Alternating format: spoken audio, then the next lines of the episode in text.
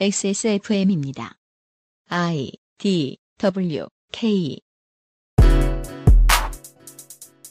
계몽주의의 관점에서 좋은 문학 작품이란 사회와 개인의 관계를 규정짓고 나아갈 길을 제시하는 선구자의 역할을 지니고 있었습니다. 하지만 그 유행은 이제 한 세기는 지난 것 같습니다. 현대의 양서는 사회에서 개인이 놓이게 된 처지를 드러내고 혁명보다는 타협을, 의지보다는 자포자기를 노래합니다. 그게 더 자연스러우니까요. 그 자연스러운 매력이 독자와 청자를 사로잡습니다. 2017년 10월 세 번째 주말에 그것은 알기 싫다는 문학 감상 시간으로 꾸며드리고 있습니다.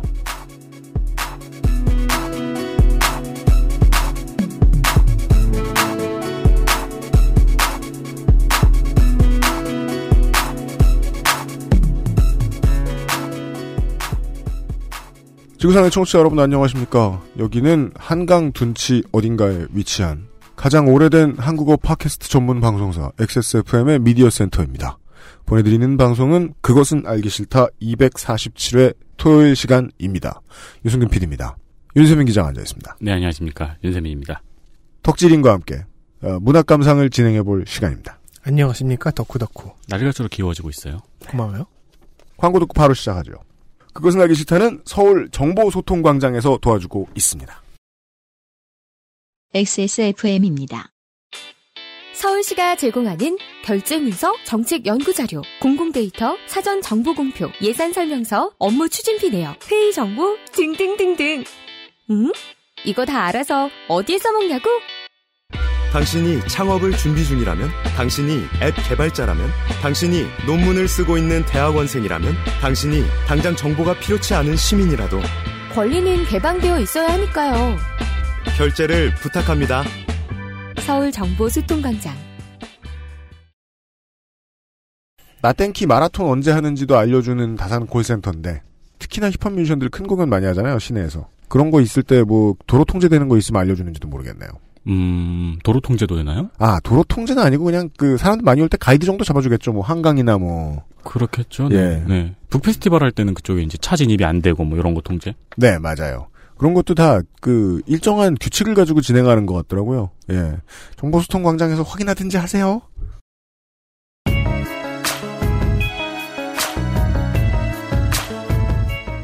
독서의 계절에 만나는 덕질 문학 허람.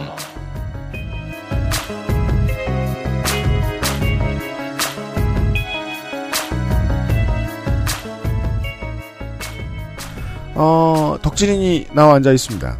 그렇습니다 네. 아 일배식 정서를 한번 파고 들어가 보자 라고 했었죠 우리는 왜 자꾸 일베 일베 노래를 부르고 있을까요? 주말 내내 들어가 보지도 않고 별로 친해지기도 싫은데 그러게요 저는 종종 들어가는데요. 재밌으니까. 아니요, 자료 찾다 보면 글로 갈 수밖에 없어요. 아 가끔 그런 거 있어요 음. 왜? 많으니까. 많다는 건 무슨 뜻일까요? 사람들이 많다 사람들이 많고 사람들은 자신의 존재로 인해서 인프라가 됩니다. 네. 인터넷에서는 특히 자신이 머무르는 시간이 그 내가 가 있는 사이트의 인프라가 되어 돌아옵니다. 근데 망할 놈의 진보 시사 팟캐스트는 그냥 계속해서 악마 취급만 하고 있는데 이러다가 저지르는 오류가 되게 많습니다. 네. 음. 예. 그 알실은 가끔 가다가 일배를 만나고 있습니다. 저는 어제 루페 피아스코 그러니까 블랙넛이 추천했던 루페 피아스코의 곡에 담겨져 있는 정서를 통해서 음. 그가 어느 부분에 공감했을지를 추측해 볼 수 있게 해드렸습니다 네. 그것이 일배식 정서의 현재이다 음. 어딘가에선 진보인데 네. 소화했더니 백색. 그리고 이들이 대견해하고 워너비 그렇게 되고 싶고 이상향처럼 바라보는 일리네어 레코즈의 음. 어떤 캐릭터도 음. 설명을 드렸습니다. 네. 일리네어가 되고 싶지만 아직 블랙넛인 일베의 관점에서 네. 그분도 돈 많이 버셨어요. 그러게요. 캐릭터를 얘기하는 겁니다. 자, 어쨌든 이런 관점에서는 이제 현재의 헬조선을 만든 기성세대, 특히 386에 대한 적개심이 이들의 정서 안에 숨어 있습니다. 네, 여기서부터 오늘의 이야기를 시작할 수 있을 것 같습니다. 기성세대 386에 대한 적개심. 네. 386 세대 분들이 많이 억울해하실 내용들이 지금부터 나오게 됩니다.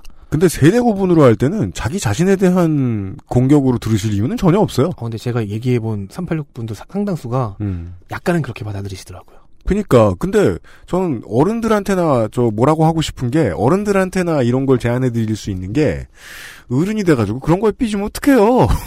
맞아요. 예. 자, 현재 한국을 만든 요소 중에 굉장히 중요한 게 87년 체제가 있고요. 네. 참여정부의 신자유주의도 있었죠. 음. 일배를 하고 있을 음. 혹은 그 주변부 어딘가에서 있을 현재의 1, 20대 남성들은 바로 여기에 주인공들입니다. 네. 일배의 붕업 시기를 생각해보면요. 이때 당시 왁을 댔던 이들은 대부분 어, 윤세민 기자 또래거나 음, 정확히 틀렸죠. 저보다 어립니다. 또래거나 조사를 잘 들어요. 저보다 10년 정도 어려요. 그보다 좀 더 어린 이해찬 세대부터 시작을 했습니다. 235 B회와 C회에서 그 네티즌 몇 호더라 아무튼 그분이 짚어준 내용을 되새겨보면요. 일본의 유토리 세대와 유사한 루틴을 띠고 있습니다. 이 이해찬 세대는 말이죠. 네. 사회는 한국 사회는 학벌 중시 경향 그리고 성적이 이제 상향 평준화되는 상황에 놓여 있는데 음. 갑자기 탁 던져진 진보적인 입시 제도로 인해서 이 세대는 피해를 봅니다. 혼란을 겪었고요. 학벌상에도 피해를 입었습니다. 음. 그리고 단군일의 최저 학력이라는 오명을 썼죠. 다시 표현해 보면요. 경쟁 완화를 위해서 내놓은 정책이 이들에게는 경쟁 심화를 넘어서 경쟁 체제의 교란을 일으키고 아예 이들은 거기에 휩쓸려 버렸습니다. 기묘한 이야기 당시에 나왔던 주제문은 이런 것이었습니다. 경쟁이 너무 심해지니까 승자와 패자로 나누어서 그들을 서로가 서로를 적대시하거나 누군가가 차별당하는 문화가 너무 팽배해 있으니까 그 경쟁을 완화시키거나 없애보자라는 시도를 했더니 사회는 그거 좋다라고 쌍수를 들면서 환영하지 않았고 경쟁을 없애? 그럼 모두가 패배자네? 그렇죠. 라면서 그 세대 전체를 따돌렸다. 음. 네. 이 혼란을 보면서 다음이 우리구나 하고 공포를 느꼈을 세대가 현재 10대입니다. 네. 집에서 아니죠. 밥을 혼자 먹던 세대죠. 그렇죠. 정치가 말하고 있는 의도랑 현실에 구현된 결과랑 이 차이가 너무 큰 거예요. 음. 그런데 사회는 이 사이를 메울 수 있는 정신적 토양을 제시하지 못했습니다. 그런 걸로 모입니다. 사회의 주류 담론은 발전을 해서 이제 성평등의 이상으로 아주 약간씩 다가가면서 기존에 이제 만연해 있던 혐오, 차별 이런 기제들을 발굴해내고 있는데 자, 이 세대 중에서 젊은 남자들의 음. 경우에는 당황할 수밖에 없습니다. 이게 자연스럽습니다. 당황할 수밖에 없습니다. 그 가해자로 자기들이 지목되고 있거든요. 가해자라니 청소년인데 근데 맞긴 한데 이들에게는 당연히 억울할 수밖에 없어요. 자기들이 누린 특권이나 기회 같은 건 없어 보이거든요. 그렇습니다. 억울한 와중에 철학의 부재, 경쟁의 심화 이런 건 계속 이어지고요. 철학도 안 주고 경쟁도 풀어주지 않으면서 경쟁력은 못 가지겠어요. 음. 그러면 이제 일베 정서, 블랙넛이 보여줬던 그런 루저 정서, 뒤틀린 루저의 정서는 1, 20대 남자들 사이에서 확산되고요. 이들이 지금은 20, 30대가 되어 있습니다. 네. 여기에 MB 치하의 어떤 국가기관이 논리와 자금을 던져 넣으면서 풀을 지폈습니다. 잘 큰다 이러면서 불을 지폈습니다. 우리는 이와 유사한 얘기를 오래전에 한 적이 있죠. 16A회 네. 일배 햇볕 정책에서 했던 바가 있습니다. 음흠. 자, 그럼 한국 힙합이 수입됐던 이 공간을 다시 한번 보죠. 개토가 아닌데 수입이 됐다고 했어요. 2000년대 초반, 뭐 90년대 후반 이때요. 맞아요. 네. 그런데요, 그때 당시와 지금과 달라진 점이 하나가 있죠. 어떤 단어가 등장했습니다. 헬조선. 헬조선과 흑수저라는 용어가 등장했는데요. 이거는 한국 사회가 개토가 되었다라는 것을 시사합니다. 한국 사회의 어떤 세대들의 공간이 아, 정확합니다. 네. 상당히 돈 많은 개토죠 이 나라. 개토에서 생존하거나 개토를 빠져나가기 위해서 옆 사람을 누르고 올라가야 하는 것이 힙합의 역사였죠. 동시에 신자유주의 질서의 비극이기도 합니다. 옳거니. 일배 정서를 가진 루저들이 찾은 공격 대상은 소수자가 됩니다. 옆 사람을 누르고 올라가라고 사회는 가르치거든요. 그렇죠. 근데 옆 사람이 안 보여요. 그리고 누를 사람이 누가 있을까요? 나보다 약해야 되잖아요. 그들을 딛고 올라가야 되는데 뒤져봤자 올라갈 수는 없지만 그래도 화풀이는 되죠. 스타리그 16강 조지명식하고 비슷합니다. 왜요? 쉬운 상대를 골라야죠. 음. 네. 근데 스타가 되려면 강한 상대를 고르고 지죠. 네. 자, 여성이 있고요. 외국인 노동자 있고요. 광주민주화운동 유공자 자녀가 있고요. 자기들에게 와야 될 양질의 기회를 가져간다. 저들이 음. 이런 시각이 생겨납니다. 음. 그리고 이런 헬조선의 경쟁을 만들고 그걸 심지어 교란하기까지 한 세력 중에서 이들의 눈에 당장 띄는 정치 세력은 노무현으로 대표되는 진보 진영이 어떤 계파입니다. 음흠. 정의로운 말이 있고 고통스러운 현실이 있는데 이 갭이 너무 크니까 분명 다른 꿍꿍이가 있는 곳이라고 생각하게 됩니다. 네. 그러면 이런 탄식에 만들어지죠. 아이고 이. 음흠. 우경화 코스의 완성입니다. 그러니까 이 문제를 왜 이해해야 되느냐. 그 당의 다시 한 번만 말씀을 드리고 싶어요. 어, 지금 적폐청산의 칼이 이제 MB를 향할 것이다. 라는 것은 이제 이 정권 초기부터 누누이 제가 말씀을 드렸던 문제인데 최근에는 여기까지 발굴이 됐죠. 노무현 대통령 연결식 당일에 벌어졌던 극우 단체들의 그 부관 참시 퍼포먼스 어, 국가 돈으로 이루어졌다. 네. 우리가 이걸 왜 이해해야 되느냐고요? 저들은 이미 너무 잘 이해하고 애저녁부터 써먹고 있었기 때문입니다. 음. 그들을 키워왔고요. 네. 그리고 한 가지 더 덧붙이자면요. 이 당위성에 이런 현상이 한국만의 현상은 아닌 것 같다는 겁니다. 어떤, 요게 좀 중요합니다. 어떤 세대 혹은 어떤 계층 혹은 어떤 지방이 음. 이렇게 약자들을 짓밟으며 우경화되어가는 코스가요. 그것도 젊은 세대가요. 네. 오늘 꼭 말씀드리고 싶은 건 이건 전지구적 트렌드라는 겁니다. 한국에서 뭐 힙합으로 힙합을 창으로 삼아서 읽을 수 있는 음. 자 한국과 일본의 경우에는 이제 세대 어떠한 세대의 일부가 우경화되는 형태로요 음. 나타난 것 같고요. 프랑스의 경우에는 이 마크롱 당선을 보면 알 수 있겠지만 좌우 보혁 이런 구도가 붕괴되는 것 같고요. 백색이 커지고 있는. 이건 뭐, 저, 백색을 견제하기 위해서 결국엔 큰 컨텐츠가 없어 보이는 중도 후보가 당선되는 아, 이게 지금 점점 유럽 전체의 분위기로 네. 잡히고 있습니다. 미국은 반지성주의 형태로 그 얼굴 마담이 지금 대통령인 거고요. 아랍권과 남아시아권에서는 내전과 학살의 형태로 나타나고 있는 것은 아닌가 음, 의심스럽습니다. 네. 마치 이게 세계 정세가 반동으로 치달아가는 것처럼 보이죠. 음. 그리고 미국에서는 최근 데뷔한 매우 젊은 래퍼가 이슈에 올라와 있는 상태입니다. 음. 천조국판 블랙넛처럼 보이는 이 청년의 어, 이름은 이번 주말의 주인공이에요. XXX 텐타시온, 그 트리플 X 텐타시온인데요. 음. 보통 이걸 끊어서 부르는 게 일반적인 것 같습니다. 트리플 X 혹은 텐타시온. 네. 트리플 X 혹은 텐타시온. 천조국판 블랙넛이라고 했죠. 음. 블랙넛과 비슷하게 에미넴과 사용하는 기술은 비슷한데 어, 문학적인 전략은 전혀 다른 음. 형태입니다. 그런데요 표현의 자극성은 물론 에미넴과 블랙넛 레벨인데 행실의 막장성은 이 둘보다 훨씬 심각합니다. 네. 최소한 에미넴과 블랙넛은 자기들의 랩에 등장시킨 극도로 비윤리적이고 불법적인 그런 행동을 실제로 한 적은 없어요. 텐타시온을 했다는 얘기네요. 음. 텐타시온이 어떤 사람인지 한번 잠깐만 보겠습니다. 다섯 개 인종 혼혈 래퍼입니다. 현재 19세. 2017년 금년이죠. 믹스테이프 하나와 정규 앨범 하나를 낸 신인인데요. 어, 벌써부터 드레이크와 불화를 일으키고 투어에서는 관객과 주먹 다짐을 벌였고요. 네. 뭐 이 정도는 그냥 소동이죠. 그러니까 사실 거기까지만 놓고 보면 외형적으로 젊은이들에게 불러 일으킨 센세이션의 정도 음, 그리고 음악을 할 때 아주 좋게 말하면 선이 굵은 음. 기술적 고려 요소가 별로 없죠. 저는 여러모로 이 사람이 나쁜 행실을 엄청나게 많이 한 사람이다. 개념이 되먹지 못했다. 네. 이걸 빼면 트리플 X 텐타시온을 말할 수 없는데 그걸 빼면 굳이 빼면 저는 자꾸 너바나의 데뷔 때가 떠올라요. 커트 코베인처럼. 네. 음. 전국적 신드롬입니다. 뭐 지금까지 말한 건 그냥 소동인데요. 범법 사실이 있습니다. 2014년 그러니까 14살의 나이로 불법 무기 소지죄에 걸려서 교화소 복역을 치렀고요. 뭐 뭐 이 정도는 양호하죠. 음. 총기 소지 국가니까. 반면 이제 2016년에 자신의 싱글 Look at Me를 히트시키는 한편 강도와 치명적 무기 폭행으로 기소됐습니다. 날 봐줘 내가 강도질을 했어 그리고 엄청나게 위험한 무기를 들고 있지롱 뭐 이런 노래는 아니지만요. 재판이 시작되지도 않은 2016년 10월 또 사고를 칩니다.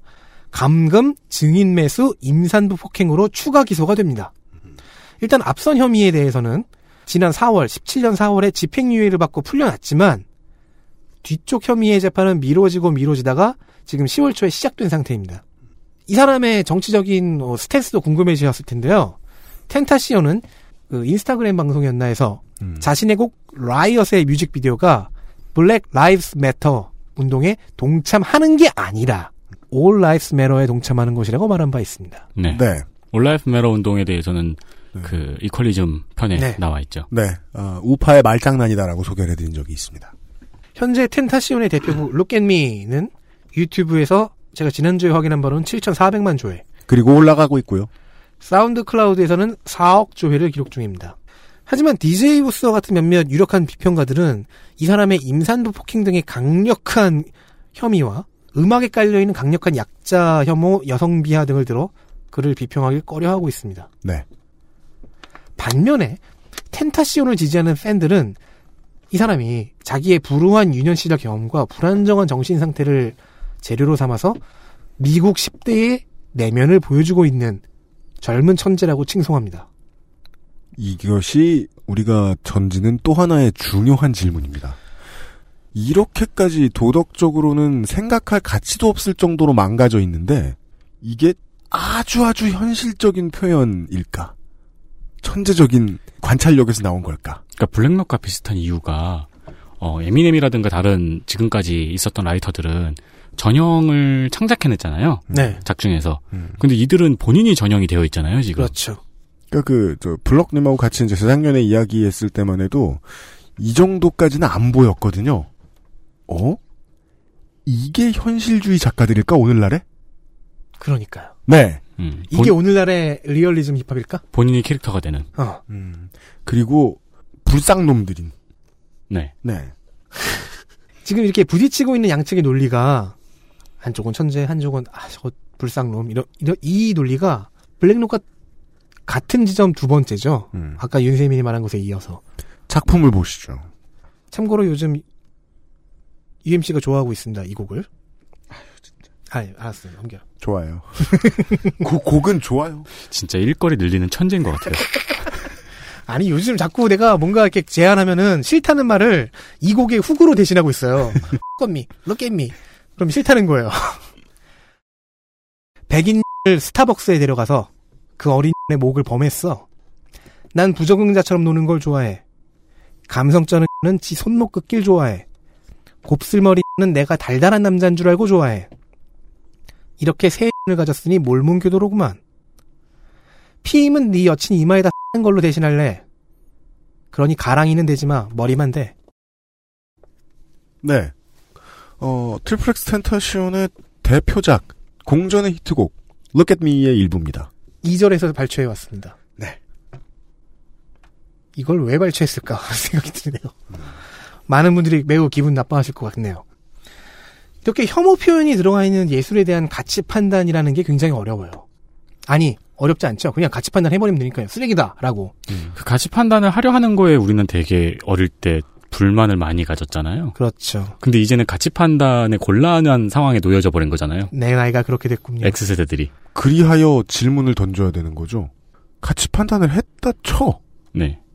근데 그걸 가지고 재단을 해야 되나?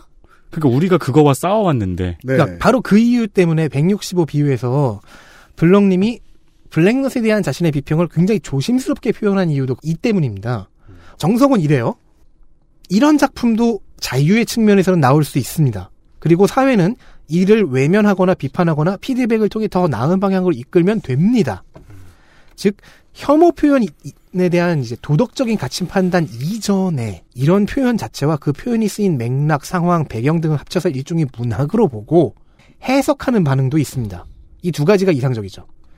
근데 막상 블랙넛이나 텐타시온이 이제 내뿜는 감정을 마주 보면은 이 이런 이상적인 프로세스를 적용하기가 불편한 게 사실이에요.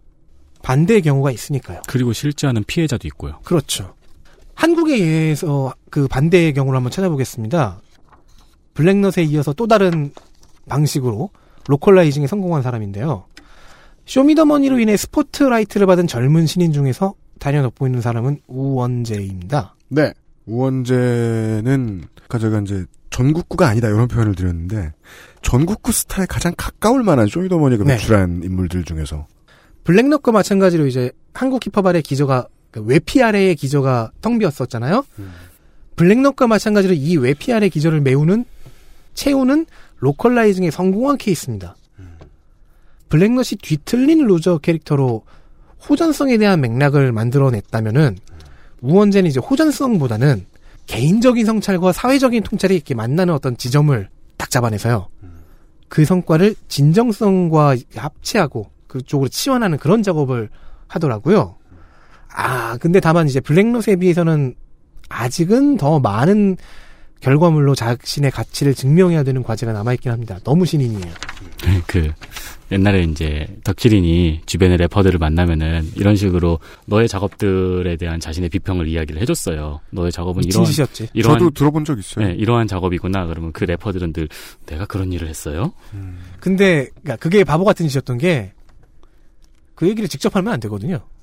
그렇죠. 아무런 의미가 없어요. 그러니까 맞아요. 그래서 저도 이 방송을 하면서 음악할 때하고 확실히 다른 점을 느끼는 게 저는 그냥 그렇게 쓰는 생각을 많이 해요. 그 평론은 평론대로 의미 있는 일이긴 한데 창작보다 한 단계 낮은 수준의 작업이라고 생각하고 접근할 필요는 있다고 아, 그것은. 비평론에서도 대충 퉁치고 가는 부분이죠. 여기서 단계가 낮다는 의미는 굳이 아티스트가 만날 필요 없는 세계예요. 맞아요. 네. 그러니까 아티스트 그, 그렇, 그렇기 때문에 한 단계 낮은 수준이라고 말을 하는 것도 약간 모순인 게 아티스트가 만날 필요가 없는 세계의 창작이에요. 별도의 세계이기도 네. 하죠. 네. 아, 뭐, 어떤 아티스트에겐 도움이 된다니까. 그리고 비평은, 갑자기 얘기가 됐지만, 비평은 아티스트에 대한 책임이 아니라, 다른 독자들과의 관계의 책임이 있죠. 네. 이건 자동차 비평하고는 달라요. 네. 작자가 책임질 이유는 없습니다. 여튼 우원재의 작품입니다. 시차, 괄호 열고, we are 중에서 한 부분을 발췌했습니다. 블랙넛의 혹은 일리네어의 캐릭터가 얼마나 다른지, 즉, 한국 힙합의 평균 캐릭터가 얼마나 다른지를 일단 보시겠습니다. 네. 밤새 모니터에 튀긴 침이 마르기도 전에 강의실로 아참 교수님이 문신 때문에 긴 팔 입고 오래. 난 시작도 전에 눈을 감았지 날 한심하게 볼 게 뻔하니 이게 더 편해. 내 새벽은 원래 일몰이 지나고 하늘이 까매진 후에야 해가 뜨네. 내가 처량하다고 다 그래. 야, 난 쟤들이 조- 돈 주고 가는 파리의 시간을 사는 중이라 전에. 난 이게 궁금해. 시계는 둥근데 날카로운 초침이 내 시간들을 아프게. 무엇을 하든 경쟁하라 배웠으니 우린 우리의 시차로 도망칠 수밖에. 이미 저문밖에 모두 그래. 야 일찍 일어나야 성공해 안 그래? 맞는 말이지 다. 근데 니들이 꿈을 꾸던 그 시간에 나도 꿈을 꿨지 두 눈 똑바로 뜬 채로. 네. 가장 명확한 차이는 약자를 밟고 올라갈 욕망이 안 보입니다. 무한 경쟁을 내면화하고 있, 있어요. 그리고 내 할 일을 하겠다는 이야기죠. 네. 그러니까 사회적인 위치는 인식하고 있는데 좋아 경쟁이 있어. 그 경쟁에서 이기기 위해 당장의 loser 취급은 받아들여요. 음. 하지만 내면적으로는 굴하지 않는 도전의 서사, 즉 힙합에서 흔한 서사죠. 음. 이 서사도 존재해요. 전통적인 영웅을 채택하고 있습니다. 단신으로 견디는. 그러니까 힙합에서의 영웅, 그러니까 한국 하고는 달라요. 네. 힙합에서의 영웅하고는 달라요. 한국 힙합의 영웅과는 다르죠. 음. 오히려 미국 힙합의 영웅과 더 닮아 있죠. 그 핵심을 꿰뚫었죠. 네. 핵심을 수집해 오는데 성공했습니다. 맞아요. 아, 한국 힙합의 입장에서 보면 우원재는 사실 그 전에도 이런 이제 감성이 훌륭한 작품들을 썼던 개인적인 차원의 이야기들을 썼던 선배들을 대입시키고 싶은데 그럴 생각이 안 들 정도로 워낙 훌륭하고 새롭게 뚝 떨어진 무언가처럼 보이고 음. 다만 덕질인이 설명해 준 정도 수- 설명해 준 대로 미국에서 이미 완전히 검증된 상품입니다. 네. 그런 게 수입된 겁니다, 지금. 근데 그 2002년에 기, 적까지 수입해 왔죠. 2002년에 주석이 수입해 온 거랑은 도통 다릅니다.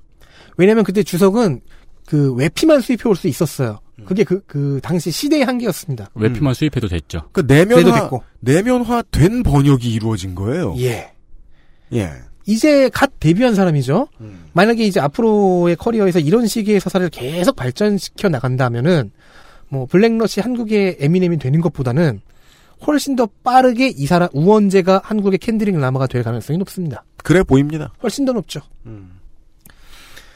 그렇습니다. 네. 어, 우원재와 트리플 엑스 텐타시온의 작품을 감상을 하셨습니다. 네.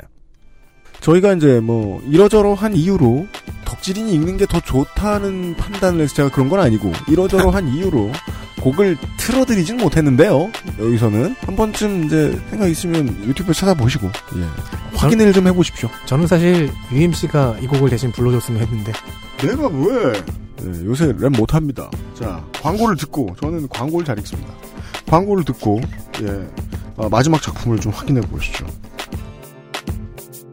그것은 알기 싫다는 살아서 집까지 상쾌한 아침 술친구에서 도와주고 있습니다.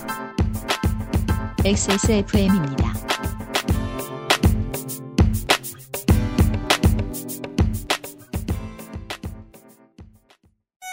아빠가 달라졌다.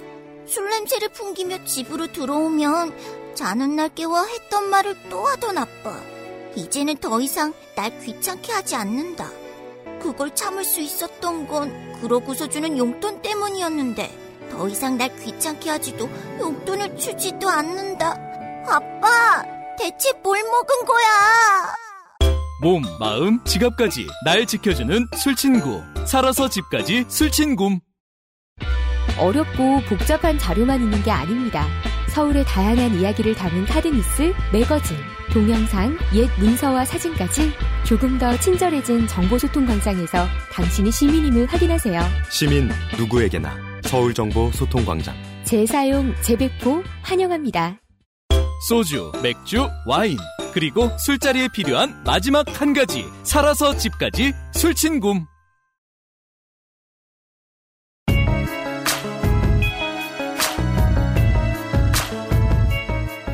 네, 덕질 문학 페스티벌 시간입니다. 안녕하십니까. 다시 한번 인사를 드리겠습니다. 트리플 엑스 텐타시온의 어, 뭔가 마음을 무겁게 만드는 음. 그런 곡을 드- 소개해드렸고 그의 반대의 경우로 한국에서는 우원재가 있다.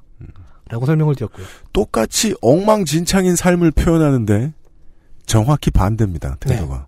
그리고 비슷한 미국의 경우의 반대의 경우 또 한 번 얘기를 해보죠. 네. 좀2010 전에 네. 좀 전에 덕질인이 얘기해줬죠. 어, 한국의 캔드릭 라마가 될지도 모르겠다. 그럼 캔드릭 라마 2010년대를 강타했던 거물급 신인 지금은 이제 예비된 거장으로 평가받는 명예 전당이 확실시되는 아, 전 처음에 데뷔했을 때 깜짝 놀랐어요. 아 진짜 루페 피아스코가 데뷔했을 때도 깜짝 놀랐는데 캔드릭 라마는 그리고 그 이후의 행보가 계속해서 똑같이 커지잖아요. 그 신인이 그러기가 쉽지 않죠. 네, 그러니까. 신인이 거장 같은 행보를 너무 보이기가. 짱이라서 깜짝 놀랐어요. 그 카니에 웨스트와 드레이크를 제외하면 이렇게나 큰 행보를 거듭한 인물이 없죠. 2000년대 네. 이후에. 네. 예. 사회적인 의미로는 그 둘보다 이 사람이 더 크다고 생각합니다. 실제로 작사가로서 이렇게까지 족적을 크게 남긴 인물 저는 투팍 이후에 최초로 네. 보입니다. 아, 그래미 무대 보세요. 아니, 중간에 에미넴을 왜 빼요? 아 그러네요. 네. 캔드릭 라마는 자신의 두 번째 앨범의 한 어떤 곡에서 굉장히 분노해서 호전성을 마구마구 드러내요. 음. 그런데 이 모습이 텐타시온의 분노와는 아예 맥락과 형태가 다 다릅니다. 네. 당신은 내가 싫잖아, 안 그래? 당신은 나의 사람들, my people을 싫어하고 나의 문화를 없애버릴 계획을 갖고 있지. 이 빌어먹을 악마, 난 자부심을 가진 놈이라는 거를 알아둬라. 당신이 내 인식 체계를 파괴할지라도 내 고유의 스타일은 빼앗을 수 없어. 지금 이건 고백 이상의 것이야. 내게 자유로운 결정권이 있음을 알리기 위해 어떤 버튼을 눌러버릴 수도 있다는 뜻이지. 나는 내 감정을 지키려 해. 당신도 느끼고 있겠지. 당신은 내 공동체를 사보타주했고 사력을 일삼았어. 당신이 나를 살인마로 만든 거야. 진정한 흑인의 해방이다. 네. The Blacker, The Berry 중에서 발췌했습니다. 네.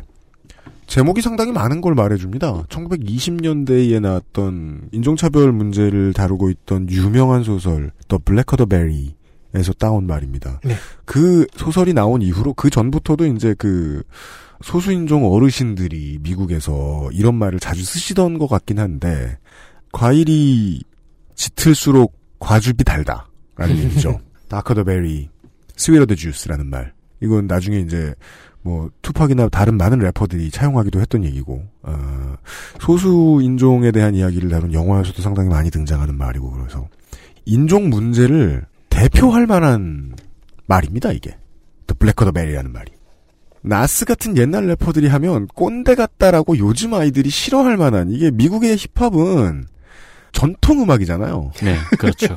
한국엔 이제 포크 음악이나 발라드를 전통 음악이라고 부를 때가 됐는데 그런 말 안 붙입니다. 전통이란 말 붙이면 다 싫어할까봐 그러는지 잘 모르겠습니다. 저는 힙합은 이제 전통 음악이죠. 이 소리는 맨해튼의 할렘에서 그래서 이제 그 옹, 옹들이 생겼잖아요, 그죠. 미국에는. 그래서 어른들만 듣는 힙합도 있고요. 네. 어떤 힙합 음악은 그런 거 듣고 있으면 어른처럼 왜 그런 거 듣냐고 노인네처럼 핀잔 주는 음악도 많습니다. 그렇게 된 지 되게 오래됐죠. 네. 나스가 대표적이죠. 예. 인종 문제를 얘기하고 오래된 차별에 대해서 이야기하고 할 때는 꼰대가 되기 쉽다는 거예요. 예, 그 다큐멘터리 나올 때마다 아프리카 밤바타 씨가 막 인터뷰하고 그러잖아요. 근데 캔드릭 라마는 온 세상을 뒤집어 놓은 그리고 아이들이 띄워놓은 차트에서도 늘 승승장구하는 거물이 돼버렸어요. 이런 가사를 써서. 네. 그 얘기는 그 세대, 그 계층이 이런 형태의 분노 표출법에 어느 정도 공감하고 있다는 의미거든요. All Lives Matter에 대해서 트리플 엑스 텐타시온이 지지하는 것에 대한 이야기를 드렸는데 사실상 Black Lives Matter 운동의 깃발에 해당하는 인물이 됐습니다. 네. 네. 예, 캔드릭 라마는요. 지금 이제 The Blacker the Berry의 가사를 들으셨을 때, 뭐 이걸 이렇게 분석할 수도 있어요. 개인적 분노를 사회적 현실과 매치시켰구나. 혹은 사회적 현실에서 비롯된 분노를 개인적 복수의 표현에 담아냈구나. 그리고 뭐 지금 설명해 주신 것처럼 동시에 이런 식의 이제 계몽성이 가미된 호전성이 누군가에겐 꼰대질로 보일 수도 있다는 맹점도 존재한다. 근데 이렇게 따지면 뭐 우원재의 서사도 그냥 뭐 성공 욕망 서사에 불과하다는 평가도 가능할 거고요. 이런 논리를 계속 이제 확장시켜 가면은 자, 에미넴이 별도의 작중자로 표현했고 블랙넛과 텐타시온은 여과 없이 표현하는 그 뒤틀린 loser의 사악한 캐릭터 또한 문학적으로 존재 가치가 있다는 논리가 가능합니다. 165B회의 마지막에서 UPD가 제안했었고 블럭님이 긍정도 부정도 하지 않았던 인식이죠. 그리고 블랙넛은 못 알아듣고 날 diss했고. 사실 억울했구나. 그니까 논평은 들으면 안 돼 얘야. 너 지금도 방송 듣니 설마? 아니면은 누군가 저 힙합 LE에서 이거 띄워가지고 너 들려줄 거 아니냐? 그랬을 때 앞뒤를 들어. 뮤지션이 훌륭한 건 자랑스러운 일이지. 넌 스스로를 자랑스러워해야 되는데 난독적인 것까지 자랑하면 안 돼. 아무튼요. 다시 정리하면은 캔드릭 라마와 우원재의 작가 서사만큼이나 블랙넛과 텐타시언의 악당 서사도 평등하다라는 해석. 제가 그렇게 위험한 소리를 했군요. 이상적인 해석이죠. 앞서 말한 가치 판단에 의거한 불편함이 있었다고 했었죠. 앞에서. 네. 엄존합니다. 네, 이런 게 엄존해요. 왜냐면 블랙넛은 그렇다 쳐도 텐타시오는 실제 범죄자이고 아직도 범죄 혐의가 있으니까요. 음. 이 점에서는 이제 불편함이 그냥 심정적 레벨 이상으로 넘어가죠. 이런 이상 이상적인 그냥 이건 문학 작품이잖아 해석해야지 라는 식의 프로세스를 갖다 대도 될 것인가 이것이 현재 미국 평론가들이 갑자기 다시 고민하기 시작한 굉장히 기초적인 질문이죠. 20년 전엔 이것이 쉬웠습니다. 미국의 보수적인 정치인들은 자신의 표를 얻기 위해 지지자들을 확보해왔고 그 지지자들을 확보하는 중요한 작업으로 갱스터 힙합을 탄압했습니다. 실제로 이 뮤지션들이 이런저런 재판을 받았고 실형도 살고 있는 사람들이 많았다라는 근거를 대가면서 말이죠. 그 당시에만 해도 대중은 그들에게 좀 차가웠습니다. 정치인들에게 상당히 많은 대중이 네. 생각하기 쉬웠던 시절이죠. 둘 중 하나만 선- 선택하면 됐어요. 근데 이 친구들한테서는 글쎄 그게 좀 애매해지죠. 어느 한쪽을 들, 들이대기도. 그리고 한국에 이어 본토에서도 텐타시온 정도의 날것이 등장했습니다. 그러면 이제 저는 제안하게 되는 게 가치 판단을 할까 말까 되게 애매하긴 한데 아예 그거 자체를 그 고민 자체를 일단은 미뤄두자. 관찰과 해석부터 먼저 해보자. 현상은 있지 않느냐. 한국의 힙합은 현재 이 일베의 스피커 역할을 어느 정도 하고 있다. 전체는 아닐지라도 하고 있다고 보는 것이 어느 정도 타당해 보입니다. 미국의 텐타시온 논란은 이런 뒤틀린 루저 정서가 어쩌면 우리나라만의 사례가 아니라 아예 인류의 다음 세대에 무시 못할 숫자가 겪고 있는 어떤 시대 현상일 수도 있다는 가능성을 시사합니다. 가능성이라기엔 너무 당선되지 않았나요? 그래도 좀 신중해 줍시다. So elected. 무한 경쟁 체제의 부작용은 90년대의 세계와 2000년대 신자유주의 이후 세계 전체의 조류였으니까요. 뒤틀린 루저의 정서의 확장판이 트럼프를 당선시키는 러스트벨트의 하층 백인 노동자일 수도 있고요. 음. 그렇다고 얘기하는 거 아닙니다. 그럴 수도 있고요. 아랍의 봄 혁명을 IS의 쑥대밭으로만 변형시켜버린 지하드 전사일 수도 있고요. 그렇다면 이런 현상들은 단순히 반지성주의, 테러리즘 혹은 10대의 반항 같은 코드로만 읽을 수는 없을 것입니다.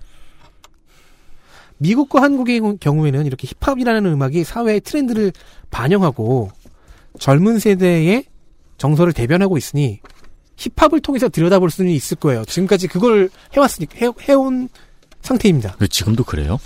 지금도 그런 것 같아. 그래요? 차트 봐. 음. 그렇다면 이제 그 외에 다른 나라 다른 문화권에서는 또 어떤 창이 필요할까를 생각해 보게 되네요. 이슬람권의 내전 그리고 난민 사태는 종교를 1차적인 창으로 봐야 했습니다. 네. 로힝야족 학살은 어떤 창으로 봐야 할까요? 유럽에서 조금씩 번져가고 있는 극우 정당의 인기는 어떤 창으로 봐야 할까요? 일본 재특회의 팽창과 그에 맞서는 카운터스 운동 같은 것들은 또 어떤 창으로 봐야 될까요? 이렇게 질문을 던지며 끝맺음을 해보겠습니다. 저희가 들이댔던 창은 거대하지 않고요. 반지하 방에 있는 저 끄트머리의 창 같은 조금 조그만한 비교적 뿌연 창으로 시대 정서를 구경해봤습니다. 그, 시대 정신이라고까지 못하겠고 그 마지막 두 문단을 들으면서요. 네. 그 생각이 들었어요. 어릴 적에 내가 즐겨 듣는 음악 가지고 저 아저씨들은 왜 이렇게 어려운 말들을 하는 걸 좋아할까? 이제는 우리가 그 아저씨들이다. 그러게요. 네. 최대한 덜 어렵게 해보려고 애썼습니다. 네. 왜냐면 전 여전히 평론가들을 싫어하니까요. 내가 그렇게 싫어요? 일단 작가였으니까요. 너는 평론가라서 싫은 게 아닙니다. 음. 음. 그냥 너로서 싫은. 네 존재를 인정하는 거죠. 그러니까 그 얘기를 되게 듣고 싶어해요.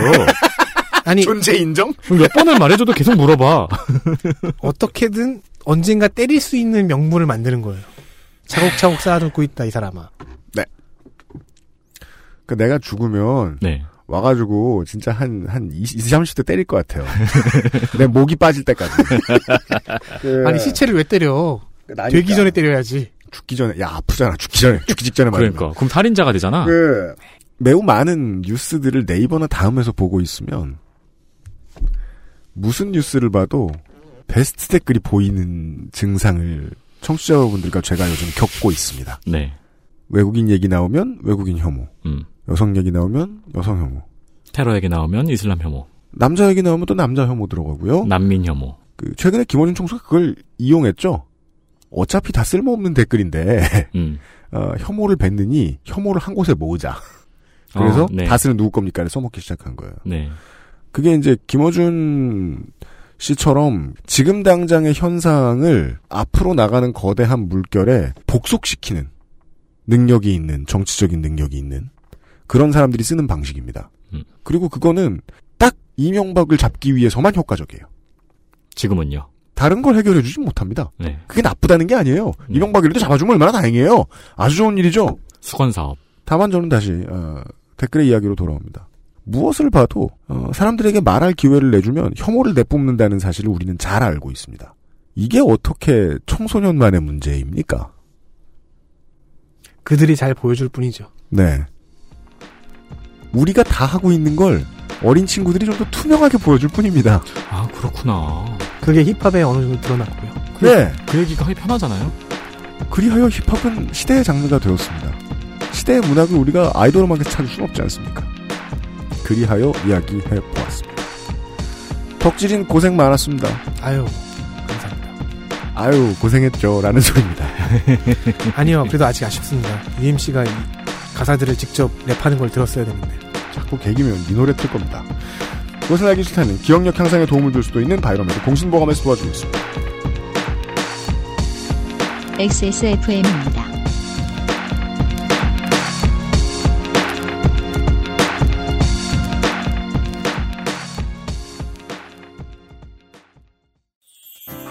공신보감은 식약처로부터 기억력 개선 기능을 인정받은 건강기능 식품입니다.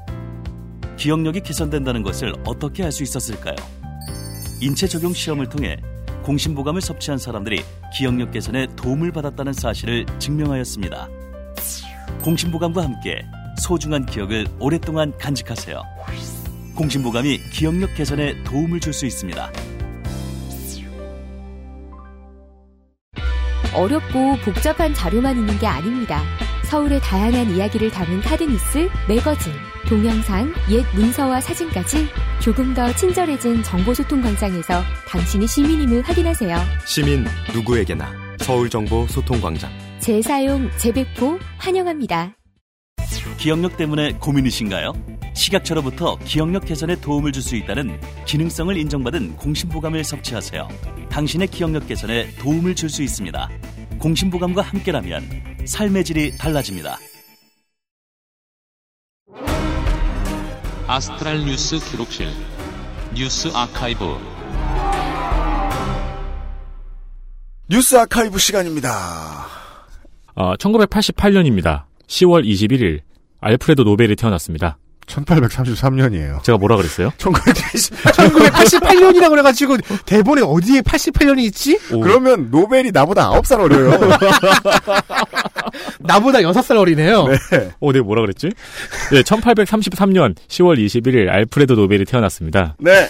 그 전에 북극여우님이 노벨상은 그가 사망한 12월 9일에 수상식이 열린다고 전해주셨죠? 네. 근데 재밌게도 생일은 또 수상자가 발표되는 노벨리크 일주일 후네요. 그렇습니다. 알프레드 노벨 및 노벨상에 대한 이야기 지난주에 그것은 알기 싫다를 참고해 주시고요. 네.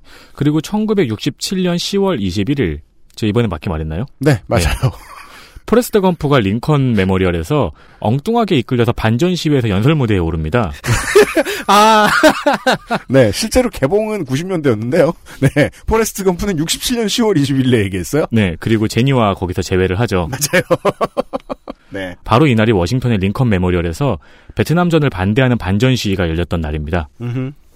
그이 장면이 몇 년도인지 알아보려고 제가 이 그 이걸 찾아보고 음. 이 영화가 딱 생각이 나길래 이 장면이 몇 년도인지 알아보려고 영화를 한참 동안 봤거든요. 네. 근데 그 이 장면 이후에 달 착륙 장면이 나오더라고요. 음. 그게 69년이니까 그리고 히피들의 모습이 많이 보였잖아요. 네. 이 장면에서. 그러니까 67년에서 69년 사이의 시위인 것 같아요. 음. 근데 이 사이에 그 역사에 남는 큰 시위는 67년 10월 21일에 있었거든요. 네. 어, 이 67년 시위에서는 시위대를 막아서는 헌병들의 총구에 꽃을 꽂아놓는 사진이 유명합니다. 맞습니다. 지난번 베트남 방송에서 말씀을 드렸는데요. 67년 1월에는 구정공세가 있었어요. 음. 그리고 그 구정공세에 보복하는 학살이 있었고요. 음. 베트남전은 미디어가 모든 사실을 보도했던 전쟁이죠. 네. 학살 사실이 그대로 보도가 됩니다. 그래서 반전 시위가 격렬해지고 이 순서를 따라가다가 어, 포레스트 검프의 그 장면이 나오는 거죠. 음. 67년에 거대했던 반전 시위. 네. 그럼 그 다음에 뭐가 있을까요? 68년 68혁명이 있습니다. 음. 68혁명 하면은 또 빼놓을 수 없는 게 히피하고 포스트 모더니즘이거든요. 음. 그럼 69년엔 뭐가 있었을까요? 우드스탁. 그렇습니다. 네. 거기서 이제 어, 음악 듣고 마약 먹고 놀고 네. 문화의 서사를 그런 식으로 따라가는 것도 재밌는 작업입니다. 그리고 네. 이 시기에 아이언맨이 탄생했습니다. 아, 그래요? 아, 그 아이언맨이 처음 나왔던 전쟁이 베트남전이에요. 어, 그 다음은요. 1994년입니다. 10월 21일. 네. 성수대교가 붕괴했습니다. 자, 이때 저는 중학교 2학, 중학교 말년. 저는 4학년. 아직까지 한국인들에게 트라우마가 남아있는 90년대 2대 대형 사건이죠. 네. 다른 무엇보다 그 도시 한복판에 있는 다리가 그 과저처럼 뚝 중간이 끊어져 있는 그 이미지.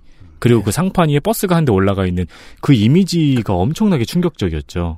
그 네. 버스가 제일 이상했어요. 그렇죠. 네. 섬뜩했고. 네. 그래서 그 이미지가 한국인들에게 아직까지 트라우마로 많이 남아 있습니다. 근데 이 여- 뉴스 영상이 주는 충격은 바로 다음에 다시 쓰여졌죠. 삼풍백화점 붕괴로. 실제로 이 사건 이후로 아예 한강다리를 무서워서 못 건너는 사람들이 많았습니다. 그리고 이 성수대교는 1997년에 완전 다시 지었거든요. 근데 그 당시 저도 기억해요. 저희 아버지도 이 다리를 안 건너셨어요. 송파구하고 강남구에서 사는데 네. 이제 배정은 학교 배정은 중구나 용산구, 성동구에서 받은 친구들. 그렇죠. 그리고 혹은 반대되는 상황의 친구들이 이제 그 등굣길에 음. 많이 다쳤고, 예 선생님들 뭐 직장인들 이런 사람들 많이 있었어요. 네. 그 중고등학교 시절이 이 삼풍백화점 붕괴와 성수대교 붕괴 때문에 트라우마로 얼룩졌던 이제 서울 경기의 학생들이 많았습니다. 사실 뭐 저도 어느 정도 피해를 그러니까 영향권에 있었고 저희 동네 근처에서 일어, 일어났던 일이라 성수대교를 처음 건넜던 것이 제가 97년 말에 대학교 원서를 쓰러 갈 때였거든요. 음. 이어폰을 끼고 워크맨을 꼭 붙들고 진짜 꼭 붙들고서 정체가 심했어요. 성수대교는 중요한 길들로 많이 강북으로 올라가면 이어지기 때문에 네. 올라가는 길이 정체가 심합니다. 오 너무 오래 서 있네 무너지면 어떡하지 이 생각을 계속했던 기억이 나요. 음. 예 예. 되게 많은 사람들이 그랬어요. 그리고 그 그때까지만 해도 강을 건너야만 학교에 갈 수 있는 학생들과 그 학생의 부모님들이 많이 있었기 때문에 음. 그 모든 분들이 굉장히 걱정을 했죠. 이런 건 한 번만 보면 건설에 대한 공포로 이어집니다. 실제로 그랬죠. 네. 그래서 90년대 후반을 관통했던 핫한 단어 단어. 중에 하나가 부실공사였죠. 네. 네. 10월에 있었네요. 10월 말에. 네. 아, 하나 더 있습니까? 계속 옛날 뉴스만 전해드려가지고 요즘 뉴스도 하나 전해드리려고 합니다. 국정감사 시즌이죠. 네. 그 작년에 국정감사를 한번 살펴봤습니다. 아, 네, 좋네요. 이거를 검색을 해보니까 슬로우 뉴스의 민노 편집장님이 작년에 쓰신 기사가 있더라고요. 아, 그래요? 네, 잘 안내가 되어 있어서 추천드립니다. 보고 싶네요, 이분. 일단 작년에 국감은 국감 전부터 누군가가 단식을 하느라 누워 있었고요. 아, 네. 지금은 코빼기도 안 보이시죠, 그분. 지금은 무소속이죠. 네. 그리고 새누리당은 국감을 보이콧했습니다. 그렇습니다. 이 전략적인 국감 보이콧 때문에 최순실 의혹과 관련된 일반 증인들을 못 부르게 되었죠. 맞습니다. 그걸로 막아서고 있습니다. 어떻게든 그 상당수의 의원실이 국감 때 일 안 하는 걸 되게 좋아하나 봐요. 아니 그럼 생각해봐요. 하고 싶겠어요? 아니 일은 안 하고 싶긴 한데 그래도 지금 자유한국당이 작년에 그 이정현 대표 이용해서 단식했던 거하고 비슷한 거 하고 있잖아요. 지금 추수는 해야죠. 예, 지금 저 헌재 소 헌재 소장 대행 지금 붙들어 놓고서 계속해서 지금 국감 안 하려고 하고 있지 않습니까? 네. 이제 이번 주말쯤엔 좀 풀렸길 바랍니다. 그리고 결국 일주일 뒤에 국감이 시작되었으나 사실 작년에 국감은 이은재 의원의 MS 오피스를 어디서 사느냐. 네. 예, 탑 힛이 됐죠. 그렇죠. 모든 이슈를 다 잡아먹었죠. 음. 근데 사실 이거는 이제 많은 분들이 알고 계실 텐데 질문을 잘못하고 대답을 잘못하고 많은 사람들이 이해를 잘못한 일입니다. 모든 것이 에, 총체적인 난과 난국. 네. 이게 이런 오해가 그 모두가 삼자가 다 오해하는 경우가 특히나 국감에서 많이 나옵니다. 그 짤도 잘못 만들어지고요. 거기다가 또 이은재 의원이 그 사퇴하세요라고 사자후를 지르셨잖아요. 네. 그 악을 지르는 바람에 약간 몰지각의 대명사처럼 되어버렸죠. 이 당시 네. 이거 이 이은재 의원의 질의를 보면은 분명히 음. 보좌관은 충분히 가, 능한 논지에 의해서 맞습니다. 가능한 의심을 할 수 있게 할 수 있게 하는 그 흐름이 있고 그 끝에서 사퇴하세요가 나왔어야 되는데 음. 중간에 이 이은재 의원이 그 시나리오대로 스크립트를 네, 문답이 안 들어간 거예요. 스크립트를 좀 그 몇 장 섞어 놨던 거예요. 그래갖고 중간에 한 두 단계인가를 건너뛰었더라고요. 그런 다음에 급하게 마지막 단락만 네, 외친 거죠. 사퇴하세요. 어, 이- 왜 이거지? 시간 관계로 사퇴하세요! 네. 이, 이연사 힘차게 외칩니다. 네. 그, 그 논지를 다 따라갔으면 말은 됐거든요. 네, 네.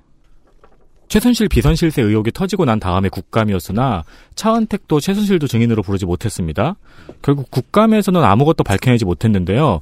대신 미르재단과 K스포츠 재단에 대한 구체적인 의혹들이 등장을 합니다.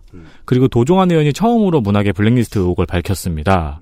우병우 씨의 아들이 코너링을 잘한다는 사실도 음. 작년 국감장에서 밝혀졌죠. 그렇죠. 그런 장인이다. 네. 이한승 교수님이 전해드렸듯이 치약에서 가습기 살균제 성분이 검출되었던 문제 제기가 있었죠. 이들 제품은 국감 전부터 이미 인체에는 무해하다. 그러나 환불과 전령 회수 보도가 나갔습니다. 그럼에도 불구하고 국민적으로 불안감이 커서 이에 대한 명확한 실태 파악과 지적 그리고 대처 방안들이 이제 꾸짖음으로 등장을 하고 약속을 했는데요. 음. 올해에는 달걀과 생- 생리대 사건이 터졌죠. 네. 그래서 케미포비아라는 단어가 나왔더라고요. 아 그런 단어가 있군요. 네, 맞습니다. 궁금증이 많습니다. 저희들도 지금 이 문제에 대해서. 그렇습니다. 네. 왜 또 꾸짖지? 저건 왜 꾸짖지? 알아보려는 중입니다. 예. 이런 일들이 있었습니다. 10월 마지막 주, 10월 셋째 주에 말이죠. 에디터 윤소영 기자 수고했습니다. 네, 감사합니다. 네. 문학 이야기였습니다. 아, 오랜만에 문학 감상을 하셨고요. 저희들이 그 지금 10월을 어, 비교적 교양 컨텐츠 위주로 채워 나가고 있습니다. 네. 네. 왜냐하면 지금 11월이 좀 바쁘기 때문이거든요. 국감을 한참 쳐다보고 있는데요. 어, 그거는 이제 10월이 모두 지난 다음에 풀 수도 있을 것 같습니다. 그 국감에 대해서는 제가 그 선거에 비해서 워낙에 좀 신중하게 접근을 하는 편이에요. 완성작이 아직 제 마음에 드는 게 안 나와가지고요. 예. 국감 관련된 방송은 다다음 주나 다음 주 정도에 한번 트레이스를 꺼내 볼 수 있도록 준비를 계속 하고 있습니다. 저도 솔직히 말하면 올해 처음 알았어요. 뭘요? 굉장히 숨가쁘게 진행되는 이벤트더라고요. 저는 그래서 국회에 계신 분들, 국회 출입 기자분들, 이런 분들의 시선에 완벽하게 반대예요. 1년 농사를 다 끄집어내놓는 축제 같은 것이다. 음, 웃기고 있어. 국회의원이나 될 정도로 정치를 잘하는 사람들이 뭔 축제를 이렇게 홍보를 못해요. 그죠. 아무도 모른다고. 네. 화가 나서 견딜 수가 없습니다. 그러니까 예. 뭐랄까 막 그 오아시스나 뮤즈나 어뭐 에미넴이라든가 그 캔드릭 라마 같은 뮤지션이 다 모여. 같은 시간대에 다른 무대에 오르는 페스티벌 같아요. 그래서 근데- 다 망하는. 근데 막 공연을 무슨 뭐 어디 저 노인정 근데 하고 그냥 가는 거야. 네. 예. 그런 느낌이에요. 자, 어, 준비하고 있습니다. 뭐 다음 주에 다시 한번 어, 시간 되면 예, 다시 얘기할 수 있도록 하죠. 예. 비상시국 대책위원회와 이번 주에 함께했습니다. 듣느라 수고 많으셨습니다. 248회에서 뵙죠. 안녕히 계십시오. 안녕히 계십시오. 안녕히 계십시오. XSFM입니다.